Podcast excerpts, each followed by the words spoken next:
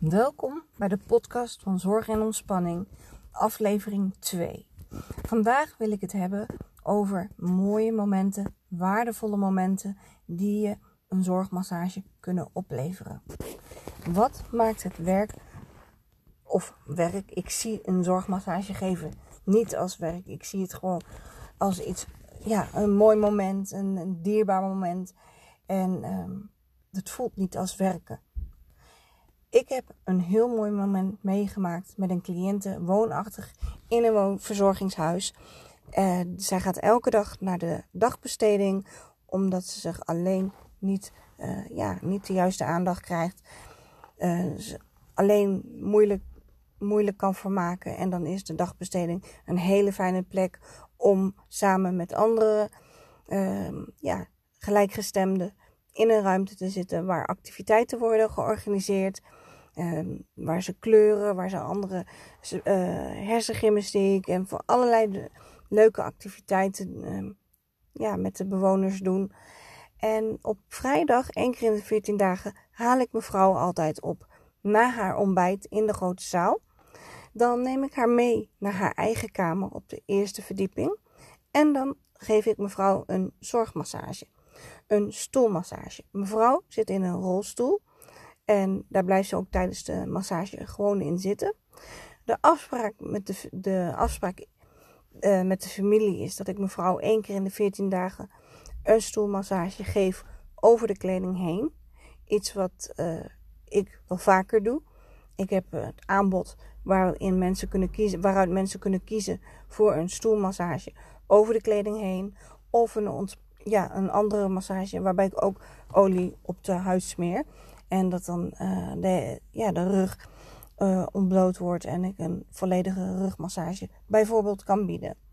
Dat is per bewoner, per cliënt is dat wisselend. Deze mevrouw die mag een stoelmassage over de kleding heen. Dat is iets wat we jaren geleden al hebben afgesproken, want ik kom al een jaar of 6 bij mevrouw over de vloer. Wat wij dan doen, is dat ik haar rug, schouders, nek masseer totdat ik erbij kan. Het is vaak lastig als mensen in een rolstoel zitten om bij de onderrug te komen. Dus ik probeer mijn hand zo ver mogelijk op de rug naar beneden te kunnen masseren, in de hoop dat ik soms de bekkenrand ook nog even kan stimuleren en tot ontspanning kan brengen. Maar dat is niet altijd het geval. Bij mevrouw masseer ik ook de armen en de handen mee. Ze vindt dat altijd heel prettig en ze geeft ook altijd aan, het is altijd te kort en ze vindt het heerlijk.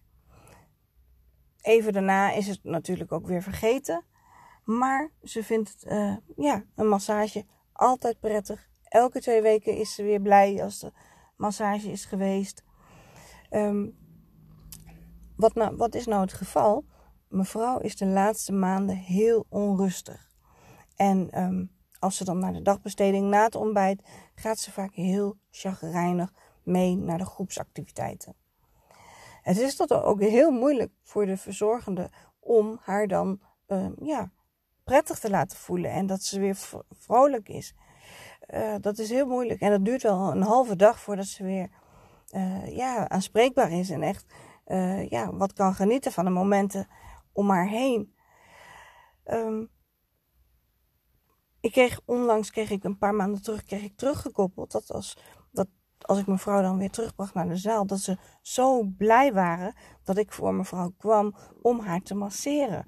Want dat bleek nou iedere keer, iedere 14 dagen dat ik bij haar kom om te masseren, is ze daarna wel te genieten.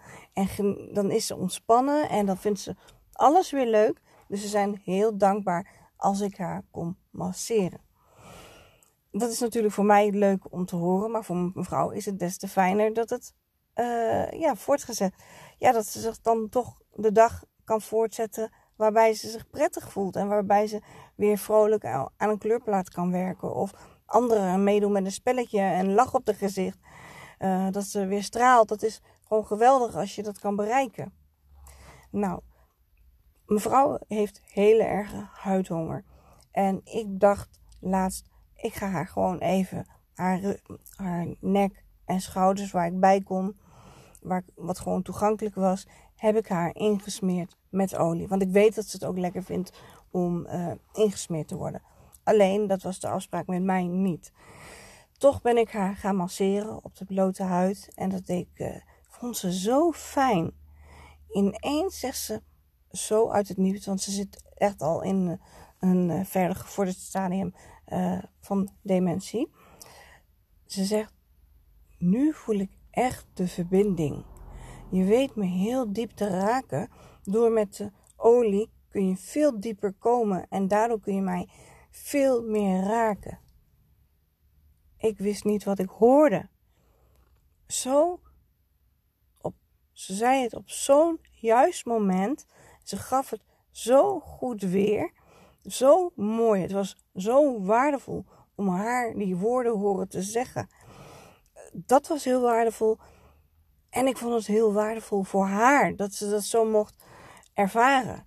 En op dat moment dacht ik, wat jammer van de familie. Dat ze niet willen dat ik mevrouw over... Omdat dat een kostenplaatje is. Ze vinden het vaak te duur. Want met olie zit net een kleine verhoging in. Nou, bij deze mevrouw neem ik dat helemaal voor lief en voor eigen rekening. Als ik weet dat er zo'n groot verschil is in hoe ze de dag verder ingaat. En kijkt naar andere mensen. En omgaat met andere mensen. En weer open staat en geniet. Want het is ook een mevrouw die wel een grapje houdt. En dat is dan 's ochtends blijkbaar helemaal weg. Nou, de kinderen heb ik nog nooit van mevrouw gezien. Ik word altijd betaald vanuit een bonnetje aanleveren aan de receptie. En dan word ik betaald. Ik heb cliënten waarbij ik een factuur stuur naar de kinderen.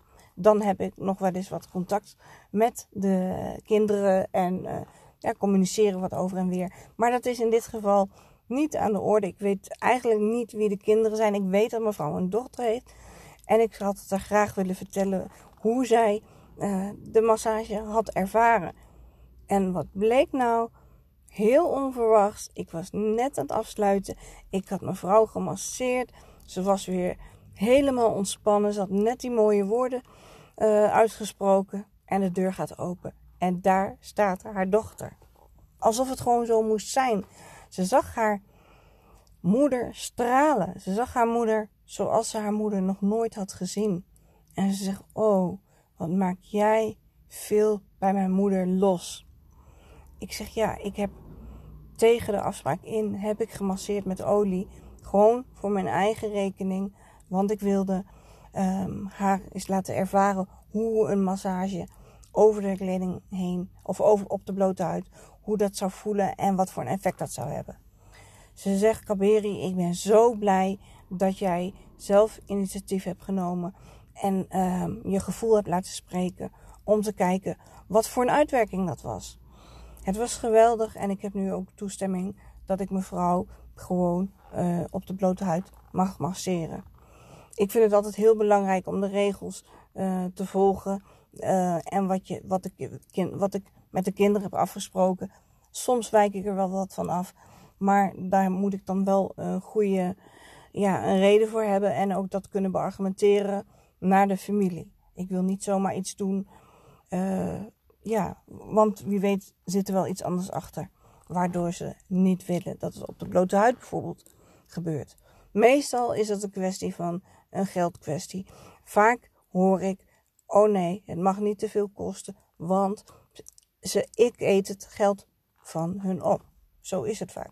Ze willen niet meer zoveel kosten maken voor hun dierbaren. En dus moet alles zo goedkoop mogelijk. Ik krijg ook vaak te horen van, oh, een massage, waarvoor is dat nodig? Zullen we dat alleen in de winterperiode doen? Maar mensen met dementie hebben dat besef niet meer van zomer en winter. Die hebben dat gevoel niet meer, dat besef niet meer. Dus wat dat betreft kan ik dat meteen weghalen.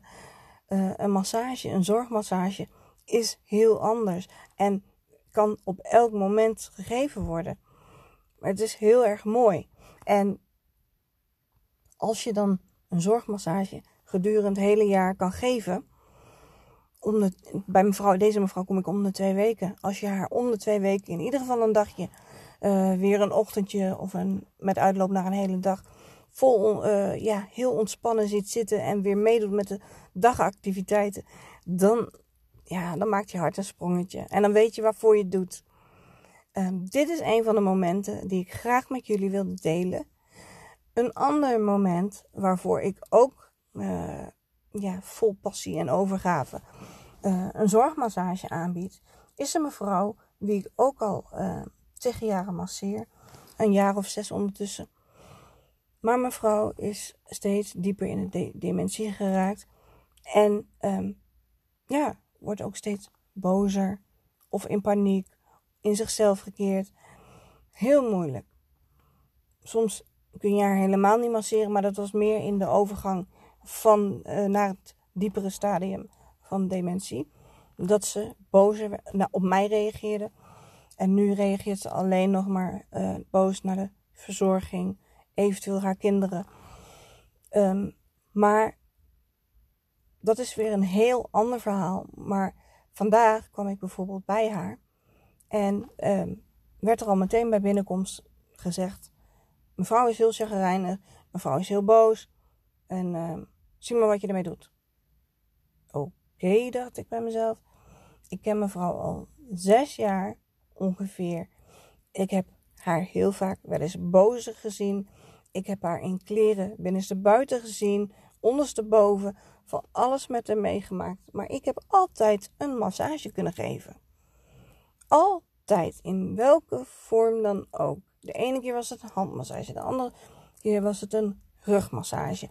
De andere keer was het over de kleding heen en dan weer over op de blote huid. In de beginjaren was het met name op de blote huid. En nu masseer ik over de kleding heen, want ik ben al blij als dat moment gaat lukken. En het lukt ook altijd, maar daarvoor moet ik niet te veel van mevrouw gaan verwachten. Want mevrouw leeft in een hele andere wereld, belevingswereld. Zoekende naar familieleden, zoekende naar allemaal dingen die voor haar lastig zijn. En vandaag ben ik naar haar toe gegaan. Ik heb de deur gesloten, zodat we met z'n tweeën waren. Ze raakte niet in paniek, want dat is natuurlijk niet de bedoeling. Ik wil mevrouw niet het gevoel geven dat ik haar opsluit op haar kamer. Nee, ik had de deur gesloten, zodat ik rustig met haar kon gaan zitten. Want ze zeiden al, mevrouw wil niet zitten. Kijk maar wat je kan doen. Ik denk dat je binnen 2 tellen weer buiten staat. Dat laat ik mij natuurlijk niet zomaar zeggen. En vooral niet, omdat ik mevrouw al een jaar of 6 ken en met haar meegegroeid ben. Ik ben met haar meegegroeid in het proces waarin zij verkeert. Ik neem haar mee aan de hand en laat haar lekker in de stoel zitten op haar kamer, waar ze gaat zoeken naar dingetjes op de grond. In haar belevingswereld is ze op zoek naar haar moeder. En op een gegeven moment, ondertussen, ging ik bij haar staan. Ik ging haar over de rug wrijven. Ik ging haar masseren. Ze liet het allemaal toe. Ondanks dat ze zoekende was. En op een gegeven moment hoorde ik in haar ondertoon hoorde ik een snif. Dat ze verdrietig was. Dat hoorde ik gewoon. Ze voelde zich onbegrepen. En dat kon ik me heel goed voorstellen. Want ze kreeg ook niet de aandacht die ze eigenlijk nodig had. De oprechte, geïnteresseerde aandacht, speciaal voor haar. Dat ontbrak op dat moment. En ik kon haar masseren. Ze liet het toe. Ze was nog steeds zoekende, maar het werd minder. En op een gegeven moment zeg ik tegen haar, ik ging naast haar zitten op het tafeltje. Ik zeg, je bent verdrietig, hè? Ja, zegt ze. Heel erg. En ik kon haar... Ze kwam tegen me aan zitten en begon te huilen. Huilen. Ik voelde het onbegrip.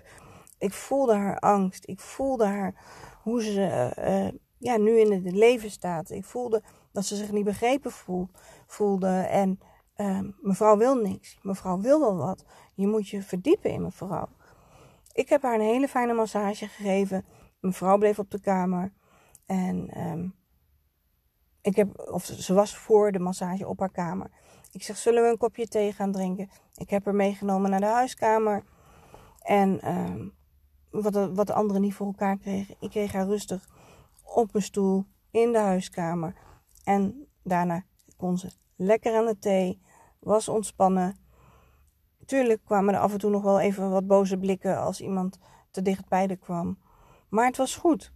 En zo zie je dat een massage ook in dit geval weer heel positief is. Ondanks de moeilijke situatie, ondanks dat andere mensen van de verzorging zeggen, je kan er niks mee. Ik spreek het maar uit van, het is een gebrek aan ervaring. Jullie staan nog nauw. Ik heb jullie nog bijna niet gezien op deze groep. Terwijl ik al 10 jaar in hetzelfde huis kom. En ik heb eigenlijk elk personeelslid wel een keer, elke verzorgende, heb ik wel een keer meegemaakt in die afgelopen 10 jaar. Maar deze meiden had ik nog nooit gezien. En die mogen zich echt nog wel wat meer verdiepen in mijn vrouw. Want dan wordt het voor mijn vrouw een stukje draaglijker. En ook voor de verzorging zelf wordt het dan een stukje draaglijker. Dat is nog iets waar ze wel nog wat van mogen leren. Ik ga het ook terugkoppelen. En ik ga ook weer kenbaar maken dat ik online cursussen geef. Ik verzorg cursussen zorgmassage, waarbij het personeel leert om een zorgmassage te mogen geven aan hun bewoner, aan hun cliënt. Zodat ze niet alleen de fysieke verzorging hoeven te doen, de ADL of andere dagactiviteiten, maar dat ze ook bijvoorbeeld een massage kunnen geven, zodat ze ook een ander gevoel bij mevrouw kunnen losmaken. En dat is het mooie van een zorgmassage. Dat kan. En dat kan jij. En dat kan iedereen. Iedereen kan dat aanleren. Iedereen kan op de juiste manier, de juiste omgangsvormen met mevrouw omgaan. En met de juiste kennis en capaciteiten kun jij een zorgmassage geven waarbij iedereen zich prettig voelt. Ik verzorg online cursussen en ik sta op de werkvloer. En dat doe ik al 18 jaar. En ik blijf ook nog altijd op de werkvloer staan, omdat ik het heel belangrijk vind om zelf te mogen ervaren hoe mensen reageren op een zorgmassage. Ik kijk naar verbeterpunten, naar momenten die kunnen verbeteren. Ik kijk naar hoe de situatie is in de huizen. Ik observeer en ik pas mijn eigen schema daarop aan. Ik pas mijn behandeltrajecten erop aan. Maar ik pas ook mijn cursusmateriaal erop aan. Omdat ik zo goed mogelijk mensen wil trainen. Mensen die bij mij een zorgmassagecursus willen volgen. Online. Dat kan. Dan krijg jij een inlogcode. En je krijgt allemaal video's tot je beschikking. In verschillende lessen. Met een werkboek. Waarin duidelijk beschreven staat hoe je een zorgmassage het best kan geven en wat er allemaal omheen zit. Je kan de werkboeken kun je downloaden en uitprinten. En dat is eigenlijk een aanrader voor iedereen die in de zorg werkt. En iedereen die net even wat meer, met meer gevoel, even op een andere manier een zorgmassage willen geven. En het hoeft niet lang te duren. En ik weet dat de zorg is hartstikke druk en er is tijd tekort. Er moet veel gebeuren in een korte tijd. Maar hoe mooi is het als je even een massage, want je kan bijvoorbeeld al een handmassage in 5 minuten kun jij door 2 handen te masseren, kun jij al ontspanning creëren. En hoe mooi is dat? En door die online cursus kun je het op je eigen tijdstip invullen. Je kan je aanmelden 24 uur per dag. Wanneer jij denkt, ik kan aan de cursus werken, dan kun je al die kennis tot je nemen. En dan kun je het ook uitoefenen.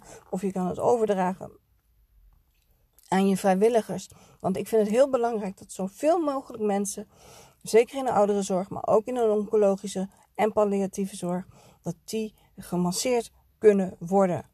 Voor een fijner gevoel. Dus niet om de spieren hard te kneden. Niet om dingen te genezen, want daar is deze massage niet voor bedoeld. Deze massage is echt bedoeld voor ontspanning. En ook jij kan het leren. Dus voel je aangetrokken tot een online cursus zorgmassage. Meld je dan aan bij Zorg en Ontspanning. Info @ Zorg en Ontspanning. Dan krijg je meer informatie. Jij kan het. bij sommige in zorginstellingen kan je, wil de werkgever het voor jou betalen. En dan is het helemaal, dan is het opgenomen in het zorgtraject. Kijk wat er mogelijk is en kijk of je het kan aanleren. Zodat je net zulke mooie momenten kan creëren als die ik zojuist heb omschreven of verteld heb aan jullie. Ik hoop dat jullie, of jullie hebben al de expertise in huis, zodat iemand komt masseren, de vrijwilliger of wie dan ook. Of je, er zijn mensen voor, of je doet het al, dan is het alleen maar geweldig als je dat al kan geven. En ik hoop dat zoveel mogelijk mensen hier gebruik van kunnen maken. Ik kan het niet in mijn eentje aan iedereen geven hier. Dus ik wil graag mijn kennis delen, zodat zoveel mogelijk mensen het fysieke contact, en het maakt emotioneel veel los. Het raakt van binnen, een zorgmassage raakt. Dat is wat ik even in deze podcast wilde vertellen. En ik hoop dat jullie hier heel veel aan hebben gehad. Dat jullie hebben kunnen voelen hoe een zorgmassage in zijn werk gaat. En wat voor momenten dat teweeg, wat voor een uitwerking dat heeft. Ik spreek jullie de volgende keer weer in de volgende podcast. En dan heb ik weer wat nieuws te melden. Tot de volgende keer. Fijne dag.